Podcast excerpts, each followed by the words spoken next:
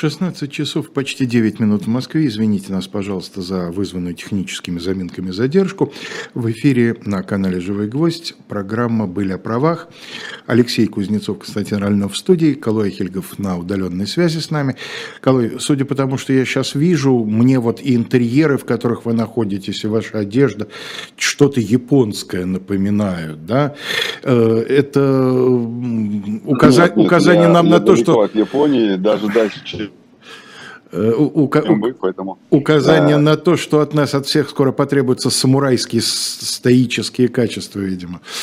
А судя... судя по тому, о чем мы сегодня будем говорить в первой части, то да. Вот я, я об этом и подумал. Наша сегодняшняя передача, она, как и передачи предыдущих месяцев, составлены из нескольких сюжетов, но по основному сюжету мы дали ей название «Нет, спасибо, не прошло».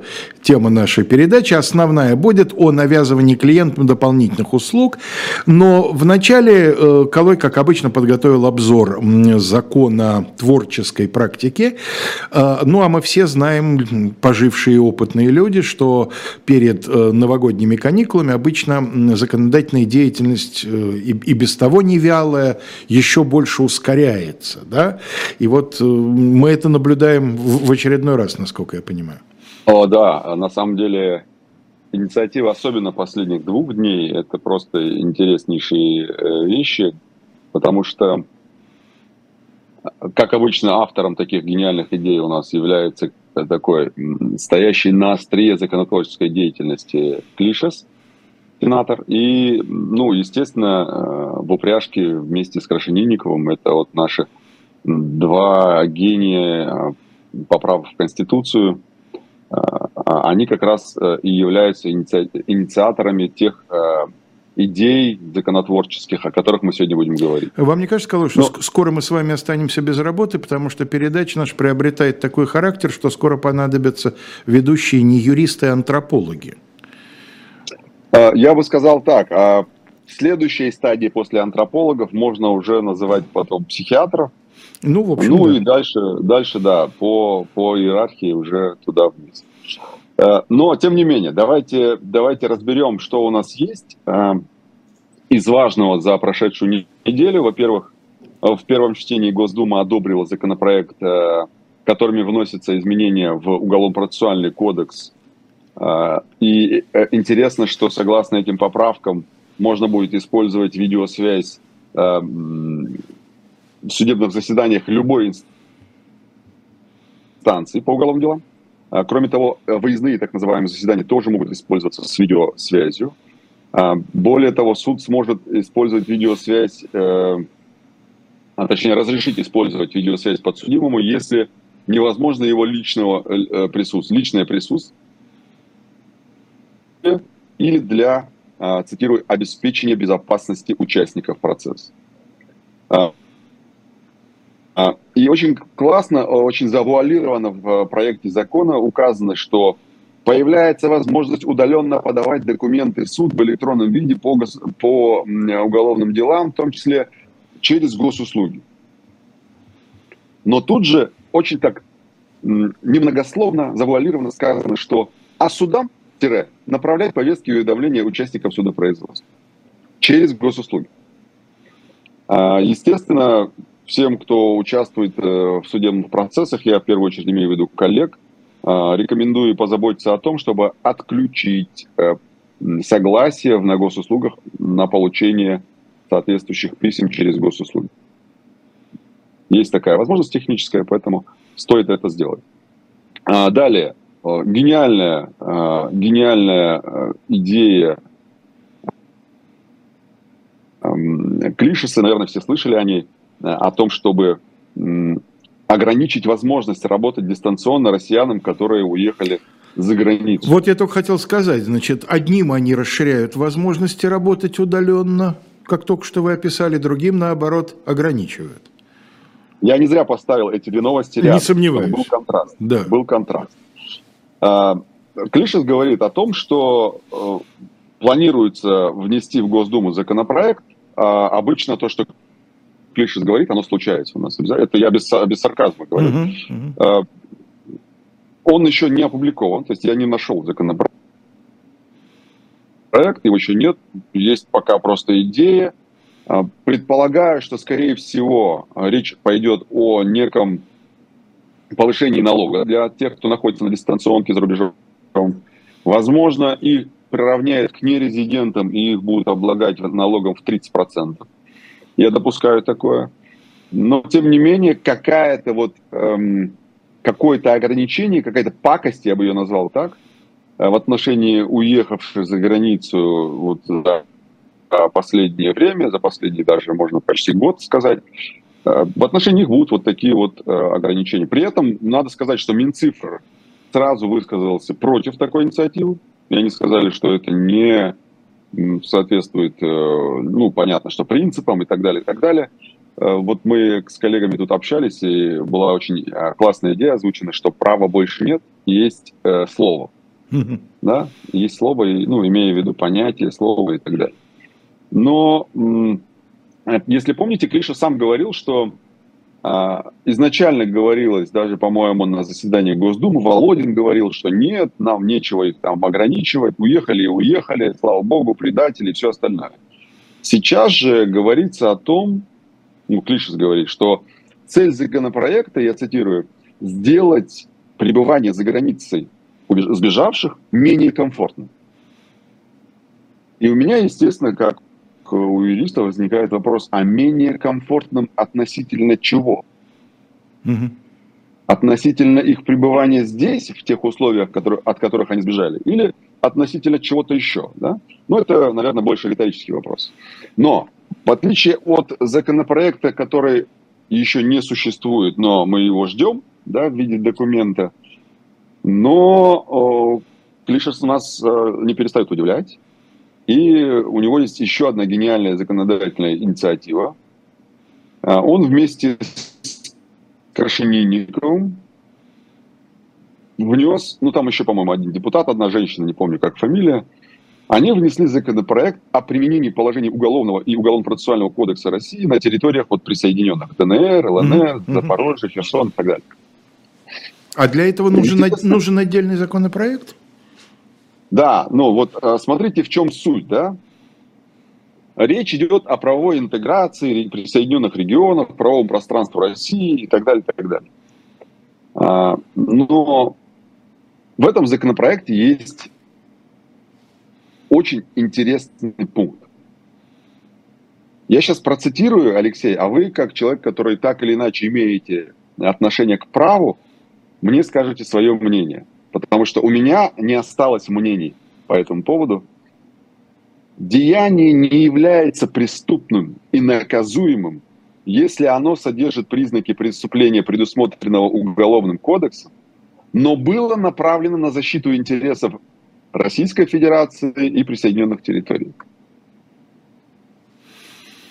Что вам, что вам это напоминает с точки зрения э, исторически известных документ? Мне это, ну, первая ассоциация, которая у меня возникла, это известные слова Гиммлера о том, что он требует от войск СС отбросить всякие ложные чувства, такие как совесть, потому что в войне на Востоке это все неприменимо. Mm-hmm. А мне почему-то мне напомнила фразу, помните, «предъявитель всего». Да, а, нет, да, ну разумеется, да, конечно, сделано э, по, по, моему, по моему указанию для блага государства. Да. Да. Да, да, вот это вот как раз преступление на благо государства. То есть, э, ну, в принципе, по большому счету, Алексей, если у нас, э, по мнению Клишеса, слово президента имеет высшую, э, высшую юридическую силу, чем какой-либо документ, в том числе и указ президента, то почему бы и за преступление не преследовать бы избирателей? Ну вот, вот здесь да, а вот здесь нет. Ну да, с точки вот зрения преступление... того, кому это преступление полезно, да? Ну если отбросить весь сарказм и неудачные шутки на эту тему, то мне кажется, что помимо всего прочего, о чем мы сказали, принцип избирательности, подхода к преследованию уголовному и так далее, который возникает в этой связи, мне кажется, что здесь э, создается огромное, огромное поле для коррупционной составляющей, потому что любое деяние можно Как определить в интересах Российской Федерации или там присоединенных территорий, так и сказать, что ничего в интересах этих территорий не было, да? И здесь вопрос исключительно в формулировках, которые будут указаны в постановлении о возбуждении или прекращении уголовного дела в данном случае.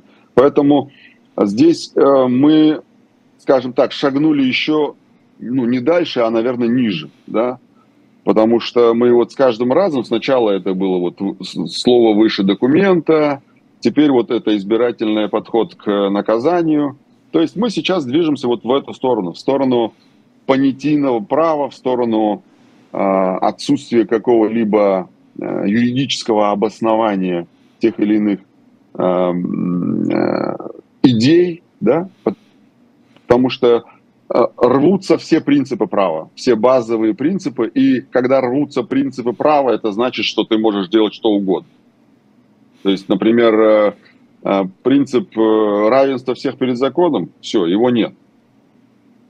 И значит, ты можешь делать все, что угодно, и так далее. Но это не все инициативы, которые за эту неделю выдвинуты, их масса, но мы скажем, естественно, о только некоторых. Во-первых, меняется наказание за диверсионную деятельность в Уголовном кодексе. По крайней мере, уже в первом чтении принят соответствующий законопроект. И наказание предусмотрено вплоть до пожизненного заключения за содействие диверсионной деятельности. Причем люди, даже не осужденные, а просто в отношении которых ведется предварительное расследование по таким статьям, они тут же попадают вот по те же ограничения, что и экстремисты. Это блокировки банковских счетов э, и так далее, и так далее, со всеми ограничениями. Это что касается диверсии. Во втором чтении уже принято, я не, не сомневаюсь, что и в третьем наверняка будет принят законопроект о штрафах за осквернение Георгиевской ленты. Опять же, мы будем долго с вами, наверное, э, понимать и ждать того, а что же такое осквернение в данном случае, да, ну вот она ленточка, как ее, как ее можно, ну ленточка и ленточка, да, но оказывается можно ее осквернить, наверное, ее сжечь можно, осквернить ее, можно еще как-то ее осквернить. Ну здесь но по, по целом, аналогии с государственным флагом, видимо. Я думаю, что что-то похожее, да, хотя никакой это не государственный флаг, безусловно, никакой это не государственный.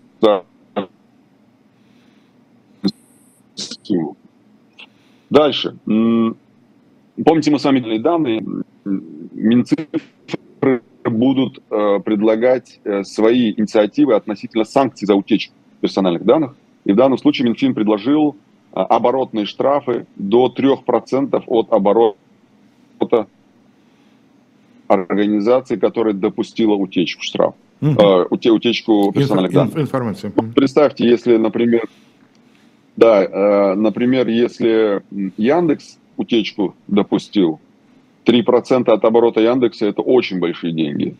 Или, например, там, не знаю, какой-нибудь Delivery Club или какая-нибудь медицинская организация, что чаще бывает, допустили утечку информации. Но мне интересно, а если МВД допустит утечку информации, то в данном случае… То как оборот будут считать? МВД? Да, интересно было бы понять, какой оборот у МВД. Но это, конечно, конечно, наш с вами легкий сарказм. Дальше. В первом чтении принят законопроект, который предлагает блокировать сайты с информацией о способах и методах изготовления боеприпасов и оружия. Ну, естественно, о незаконных способах я говорю. Я думаю, это тоже закон будет принят. Хотя у нас похожий закон есть. Вот но, я видимо, хотел спросить. Да. По какой-то причине я просто сейчас... Я не вдавался, сам не читал. Но то, что он есть на сайте Госдумы, да, он есть, и он уже в первом чтении рассмотрен. Я думаю, что ко второму чтению будут какие-то там существенные изменения, может быть, даже и не примут его в связи с наличием другого. Mm-hmm. Ну, здесь есть важный момент про такси, то есть во втором чтении. Чтобы вы понимали, закон о такси, о такси, который должен вступить в силу там, с марта, с первого марта две тысячи двадцать третьего года, он очень лоббистский. Прям по нему видно, что его лоббирует тот же Яндекс, потому что он является фактически монополистом на рынке такси. И мне кажется, что это одна из лоббистских историй именно Яндекса в данном случае. Потому что во втором чтении добавили поправку, которая запрещает деятельность службы такси, у которых иностранные владельцы. Mm-hmm. Понимаете, да? То есть если какая-то иностранная компания заходит к нам на рынок, я имею в виду компания такси, то она не имеет права здесь работать, потому что у нее собственники иностранцы. Ну, ведь мы ну, то есть... уже не раз наблюдали эту логику, то же самое со средствами массовой информации было, да, помните? Когда, так сказать, да, там да, ни владельцы, СМИ, да, ни редакторы, ни... ни, ни. Угу. Да, да, все. Вот примерно такая же схема распространяется и на... Пока, по крайней мере, как законодательная инициатива. Ну и последнее, что я хотел сегодня сказать, это Минтранс предлагает запретить европейским транспортным компаниям ввозить в Россию бумагу и картон. Для меня это вообще темный лес, я не понимаю, для чего эта инициатива нужна, но тем не менее такую инициативу выдвинули. Опять же, не сомневаюсь, что это может быть очередная лоббистская история тех же производителей бумаги, например, которые, которые, собственно говоря, заинтересованы в таких вот нормах. Или, судя ну, по тому, что, на... что вы назвали, возможно, здесь лоббирование идет со стороны не производителей, а перевозчиков. Да, да, я, про, про, я сказал производитель. Да, да, да. Да, перевозчик, конечно. Перевозчик. А, и переходим к нашей теме непосредственно. Почему я решил затронуть эту тему? Во-первых, мало тем юридических, о которых можно говорить и что-то рекомендовать нашим зрителям с точки зрения там, судебной практики или вообще практики юридической, потому что куда ни ткни, везде уже у нас есть государство в лице кого там угодно. Здесь в данном случае мы выбрали историю про дополнительные услуги. Во-первых, с сентября у нас вступили в силу изменения в закон о защите прав потребителей. Во-вторых, в октябре у нас вышел широкий обзор практики Верховного суда, который тоже имеет существенное значение для практики. И поэтому, на мой взгляд, это было такое, ну, не знаю, наверное, какое-то соломоново решение относительно темы, которая может быть интересна для наших Я слушателей думал... и в то же время наших... Да. Я думал, вы сейчас скажете, а поскольку теперь в Верховном суде появился представитель Ингушетии, я считаю своим долгом, так сказать, уделять обзору а, Верховного суда ос- особенное внимание. Да, не, мой земляк в Верховном суде появился по э, уголовным делам. Я знаю, но тем не менее он появился. Был назначен, да, да. Да. Мы сегодня будем говорить про защиту прав потребителя, это коллегия по гражданским делам больше. Поэтому, ну, тем не менее, да, новость мы озвучили, зацепили, что называется. Калой, давайте, чтобы потом вас не прерывать а... в середине этой темы, я сейчас буквально на двадцать секунд привлеку внимание наших зрителей к тому, что мы понимаем, мы, я имею в виду в данном случае те, кто работают с, с, с нашим магазином шоп точка дилетант точка медиа, мы понимаем, что приближается время новогодних подарков, и мы по Поэтому в нашей линейке товаров, соответственно, все больше и больше появляется откровенно подарочных изданий. Они дорогие, но совершенно роскошно изданные. Вот я держу сейчас одну из книг в руках, а одно перелистывание ее уже доставляет удовольствие физическое. Не говоря уже, как о, том, вы рассказываете, Алексей, не говоря уже о том, что оно в себе содержит. Но это вот одна из книг, а у нас десятки таких книг, причем каждая из них в единственном экземпляре. Поэтому вы не откладывайте, пожалуйста, заход на сайт. Эти книги довольно быстро закончатся, судя по э, предыдущему нашему опыту. Вот эта книга серия книг подарочных изданий, так называемое «Малое собрание сочинений в одном томе», у меня в руках том Иоганна Вольфганга Гёте. Но еще раз говорю, там их несколько десятков. Все, Калой, извините, пожалуйста, вот теперь мы готовы Нет. вас слушать, уже не отрываясь. Да, в общем, почему выбрали тему, я объяснил, потому что все-таки это одна из немногих тем, где действительно мы можем что-то говорить, рекоменду... рекомендовать нашим слушателям и они могут это применять на практике. И вторая э, причина – это, естественно, что мы все ежедневно являемся потребителями услуг, товаров и так далее. И это э, касается каждого из нас. И мне кажется, что вот эта тема, она как раз одна из немногих, которую слушатель не может сказать, меня это не касается. Да? Это прям касается всех. Непосредственно переходим к закону о защите прав потребителей, который, э, на самом деле, эти изменения, которые, о которых я сказал, сентябрьские две тысячи двадцать второго года, они внесли много интересного. Во-первых, это э, правило о том, что недопустимы условия договора, которые ущемляют права потребителя. Э, э, это, на самом деле, такая практика была и раньше, то есть, но она складывалась из... Э, судебной практики, да, то есть суды принимали такие решения. Сейчас же это все засилено и уже находится в непосредственном законе о защите прав потребителей. И когда мы говорим о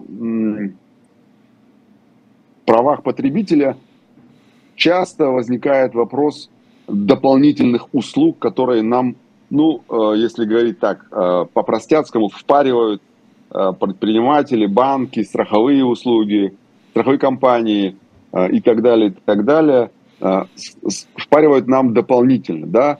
Даже когда вы покупаете билет на самолет, всегда возникнет какая-нибудь дополнительная услуга там, застраховать, дополнительная услуга оповестить, ну, вот я как там, раз... бесплатный регистр... как... какой-то платный регистратор. Как раз хотел привести тоже пример с железнодорожными и авиационными билетами, просто, ну, сравнительно недавно там железнодорожные билеты покупал. Но вот я как раз обратил внимание, что там эта услуга предлагается. Вы без труда можете от нее отказаться, mm-hmm. да, да, то есть это не, не то, что, как в советское время, да, вам предлагали в месткоме хороший билет в театр, но в нагрузку обязательно там еще на какую-нибудь производственную драму в, так сказать, театр заурядный, вот. Так что здесь-то вот в чем это, кстати, да, вот это запрещено. Mm-hmm. Так вот, закон и судебная практика говорит, когда услуга считается дополнительной.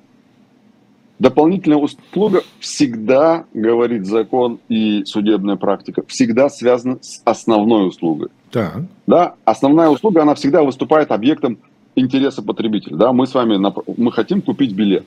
Это наш интерес. Да? Мы направлены, наши действия направлены на приобретение этого билета. А вот дополнительная услуга, она сама по себе отдельно не удовлетворяет нашу потребность купить билет. Но она как бы с ней связана, да, с этой, с услугой, с товаром, неважно. И суд, суды говорят, что если вы квалифицируете услуги в качестве навязанной, то необходимо установить, какая из этих двух услуг является основной по отношению к дополнительной, и исследовать положение договора э, и понять, какие услуги оказывает исполнитель и за счет чего формируется плата за оказание услуг. Судебная практика так сложилась, и, в принципе, это логично. Да? Но хотя мы сейчас поговорим о судебной практике, в некоторых случаях она не так однозначна, как хотелось бы и как я говорю сейчас. Часто вопрос о том, является ли услуга дополнительной или отдельной услугой, встает в спорах о, например, навязывании, как я вам сказал, страховки, да, при получении кредита. Например, в одном деле потребитель хотел вернуть сумму страховки, да, которую пришлось оформить для получения кредита, и он настаивал на том, что банк навязывал ему дополнительную услугу страхования. Но в самом кредитном договоре ничего не указано было о страховке.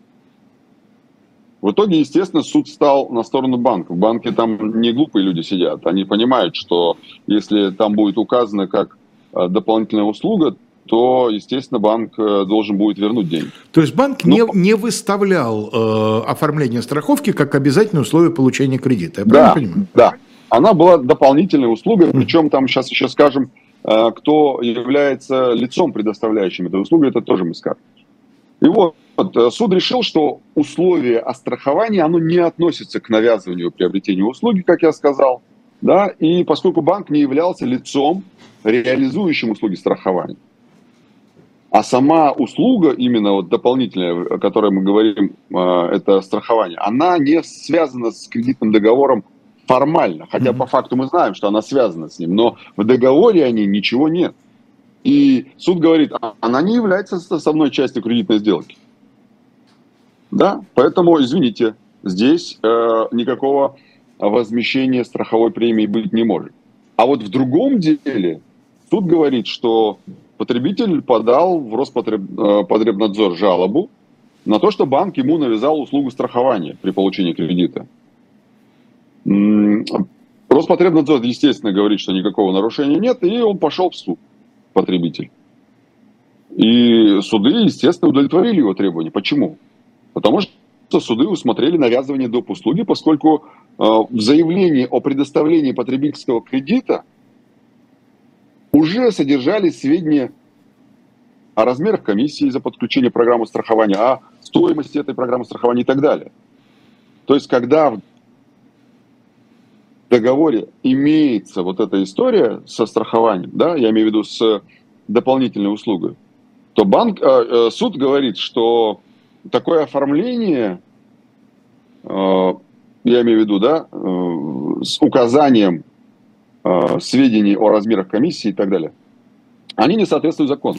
Ну, то есть и, подразумевается, есть такой... что банк тем самым выдает себя, он показывает, что он не мыслит оформление договора без вот этой вот дополнительной да, услуги. Да, да, да, абсолютно верно. Да, если простым языком говорить, это то, что банк говорит, что если ты оформляешь, не оформляешь, точнее, страховку, то, по сути, мы тебе не даем. Вот здесь Но... очень, очень хороший и абсолютно практический вопрос пришел от нашей слушательницы Натальи. Она спрашивает, а радиоточка? Это навязанная услуга, избавиться от нее не очень просто. То есть имеется в виду, что э, те люди, у которых там с незапамятных времен подключена mm-hmm. радиоточка сетевая, э, за нее ежемесячно взимается там определенная плата, да? То есть люди не оформляли эту услугу, ее оформили когда-то их бабушки, дедушки в те времена, когда радиоточка в каждом доме орала с шести утра до двенадцати вечера, да, было принято и все прочее. Вот если услуга оформлена до вас, а вам трудно от нее отказаться, это можно считать продолжением навязывания? Насколько я помню, вот радиоточки как раз, они были, э, они оформлялись на основе какого-то э, нормативного акта. То есть был нормативный акт, я сейчас не помню, который предполагал установку этих радиоточек. Думаю, в каждом, что да, потому что в... квартире. Они же считались частью системы да. раннего оповещения о всяких опасностях. Да, да, да, да, да. Я про это и говорю, угу, да. Угу, да. Угу. Совершенно верно. Так вот, я думаю, что этот нормативный акт уже не действует, и тогда это уже э, навязанная услуга, и тогда можно говорить о том, что э, эта услуга вам не нужна. Просим, мы, мы просим ее удалить, если так можно сказать. И, соответственно, не начислять оплату за эту услугу. Ну вот Наталья более, и, что... и пишет о том, что это не очень легко сделать, что для того, чтобы добиться отключения радиоточки, там надо лично являться куда-то, что-то там писать, заявление и так далее, и так далее. Знаете, меня, мне это напомнило историю с мобилизацией, когда э, у человека имеются основания для отсрочки от мобилизации, мобилизации, но добиться этой отсрочки очень сложно. Угу. Вот здесь я все понимаю, но, но я же, мы же с вами говорим с точки зрения права, да, с точки зрения ну, да. права применения, можно или нельзя? Можно. А вот как это делать? Это вопрос уже, конечно же, вопрос практики, вопрос человеческого фактора и так далее, и так далее. То есть, да, есть право отказаться, а то, что нужно являться, писать бумажки, конечно, да, без этого, к сожалению, не работает. Да, это можете называть это бюрократией, можете называть это чем угодно, но так, так оно есть, и без этого невозможно добиться своего результата. Теперь, что говорится о дополнительных услугах еще? Чтобы отличить услугу основную от дополнительной, нужно понять, что услуга должна обладать самостоятельным потребительским свойством. Что это значит? То есть э, услуга, которая дополнительно навязывается, она не будет считаться доп. Навязанной услугой, если она самостоятельно существует отдельно, без зависимости от основной услуги. И э, она не является такой обязательной частью какого-то единого технологического процесса, да, по оказанию основной услуги. И здесь э, самостоятельная услуга, она должна быть еще и экономически ценной для пользователя. да, для потребителя. Поэтому, когда мы говорим а, о различии между основной и э, самостоятельной услугой, у нас есть вот эти критерии, да, что она отдельно существует, что она не является э, частью общего э, процесса какого-то, и она экономически ценна для пользователя. Например, э, э, в одном деле э, судебная практика, э, потребитель требовал вернуть деньги за дополнительную услугу. Что там было? По-моему, там была комиссия в размере двадцать тысяч рублей за выпуск дополнительной карты а, при выдаче кредита. А, при этом суды и первая и вторая инстанция, они отказали потребителю, а кассация говорит, что нужно было определить экономическую ценность карты и равноценность предоставленного банком исполнения размера. Да? Я имею в виду размеру заявленной оплаты.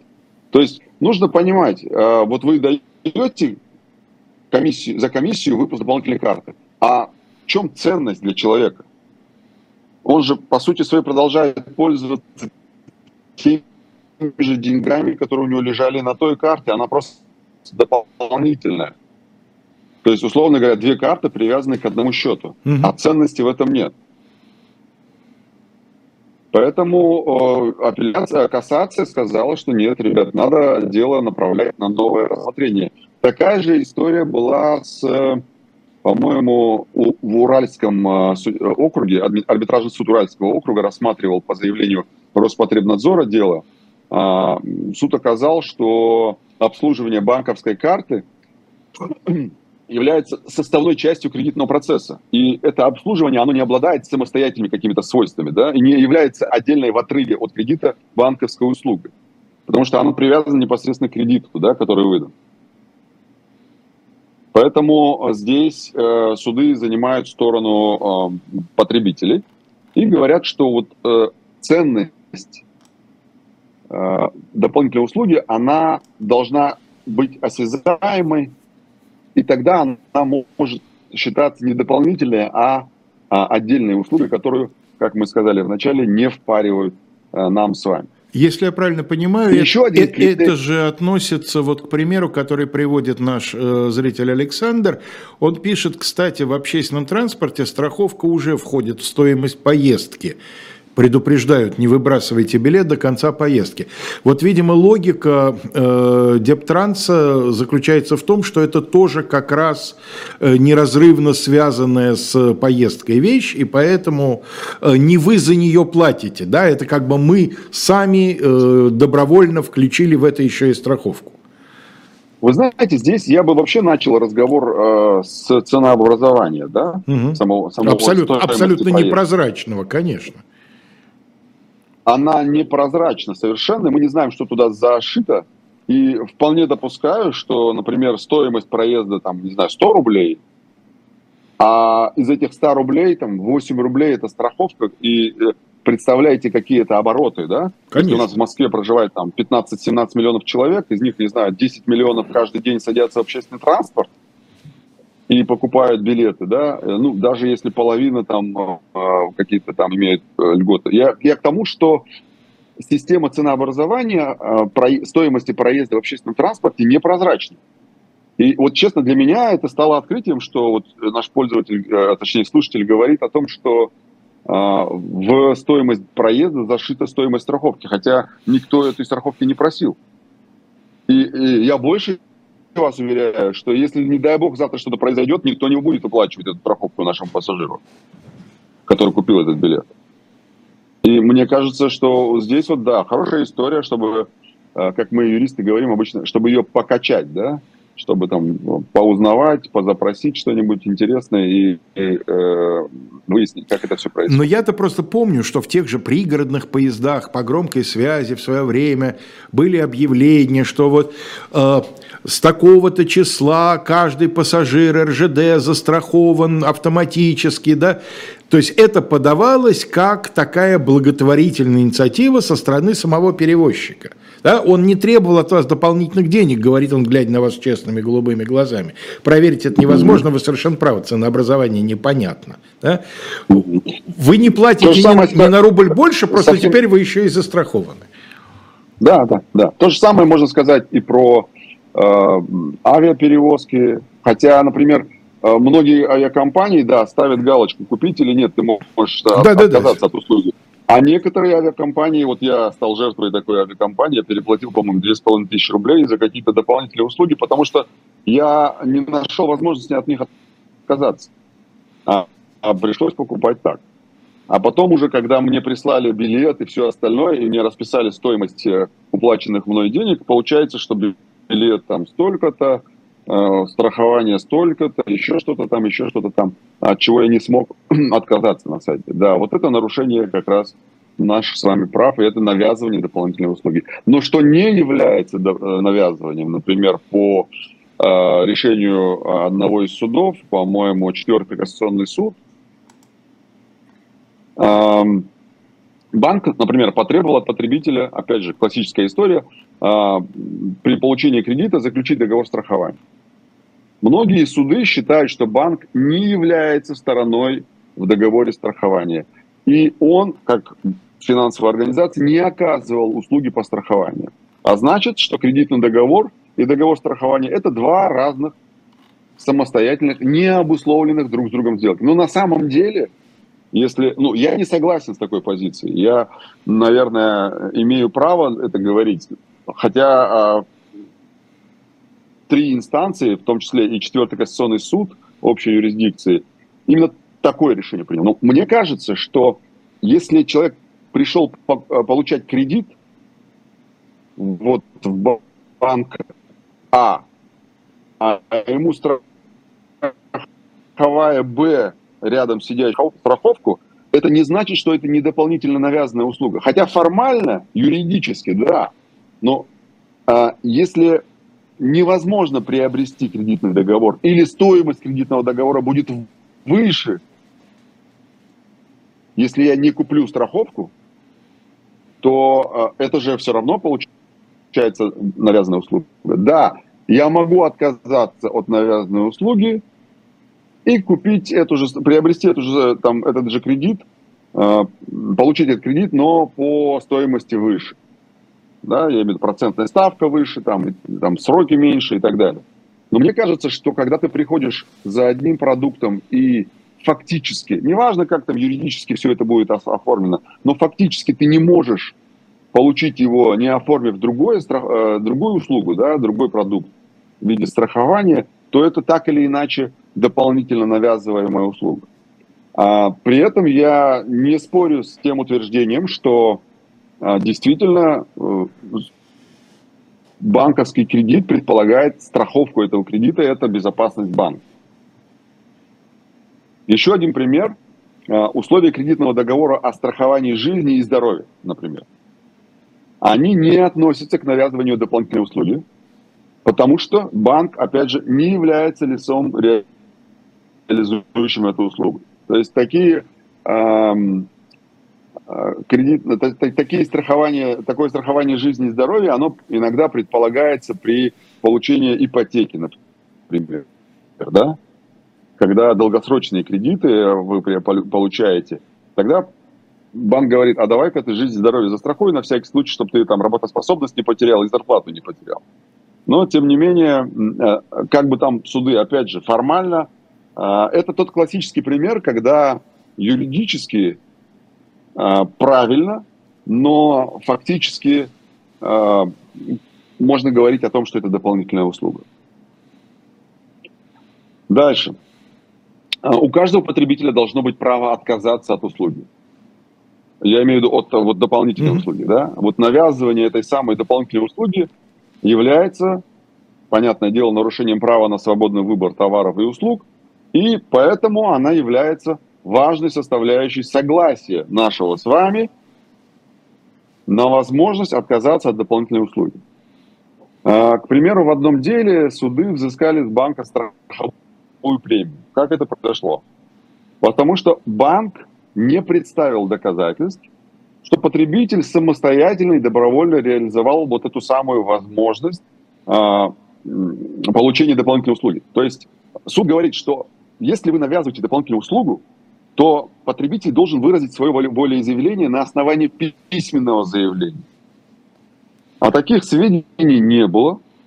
Не было также сведений о том, что потребитель мог отказаться от приобретения этой услуги в виде страховки, да?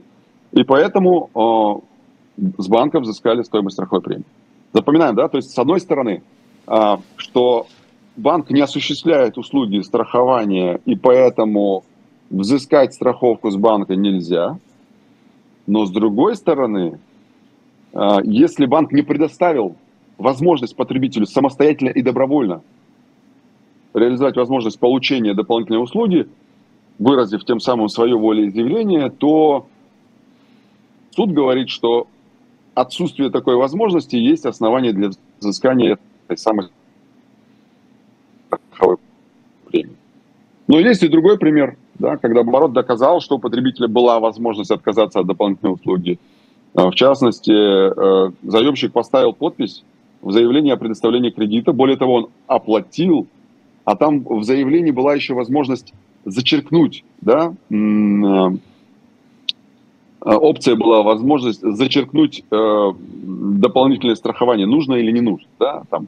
И можно было зачеркнуть, и помимо того, что не зачеркнул, он еще и оплатил эту дополнительную услугу, поэтому суд посчитал, что доказано, что, что выразил свое согласие, предоставлена, да? Возможность отказа. Да, у него была возможность отказаться, он все-таки от этой услуги не отказался, более того, он ее оплатил, поэтому никаких оснований для взыскания этой самой страховой премии нет. Говорить, это наличие у нас с вами, как у потребителей, возможности влиять на содержание договора, который мы заключаем. Светлана, например, спрашивает, когда... ОСАГО – это навязывание услуги? Нет. ОСАГО – это а, услуга, которая м, предоставляется в соответствии с законом. То есть она обязательная. Если вы э, почитаете аббревиатуру ОСАГО… Обязательное страхование автогражданской ответственности. Да. Да. Угу. Да. Вот обязательное говорит о том, что оно должно быть, хотим мы этого или нет.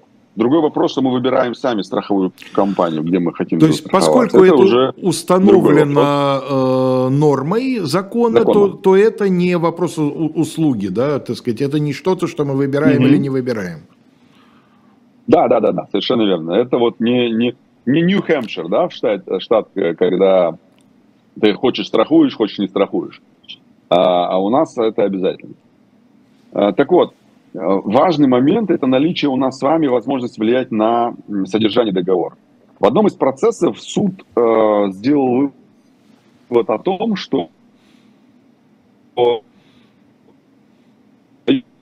заемщик не мог влиять на содержание. Во-первых, заемщик не давал письменного согласия в письменной форме на заключение э, вот этих дополнительных услуг. А во-вторых, э, договор был подписан просто последняя страница.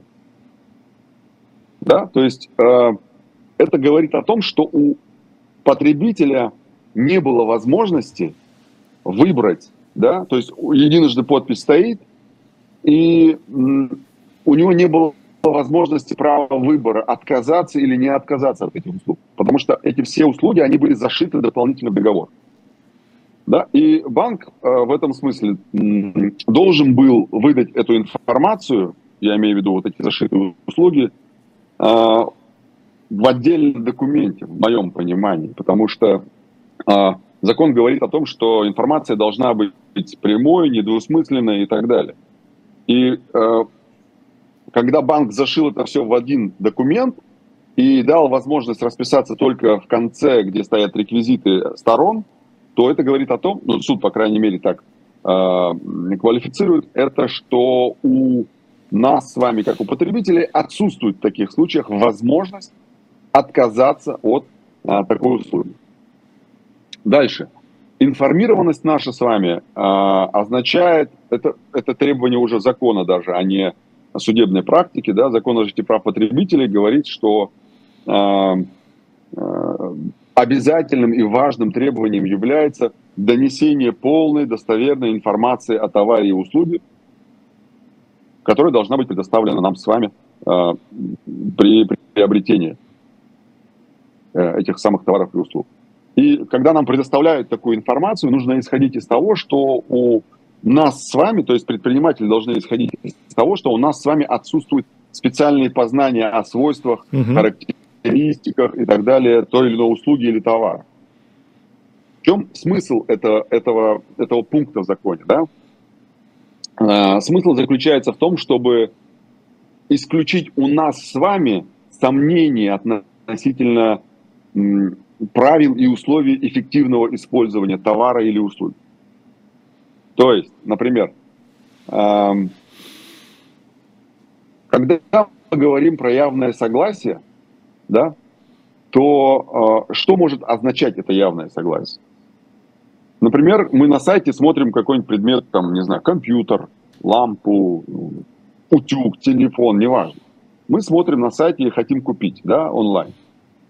И вот к этому, к этой картинке этого товара прилагается текст с описанием ключевых потребительских свойств, да, там двести пятьдесят шесть гигабайт, э, там четырнадцатый айфон, э, не знаю, там экран такой-то, цвета такие. То есть мы уже без дополнительных каких-то изучений, документов, переходов по ссылке и так далее, и так далее, можем сформировать для себя безошибочное представление о том, что этот товар тот, что нам нужен, да, четырнадцатый айфон.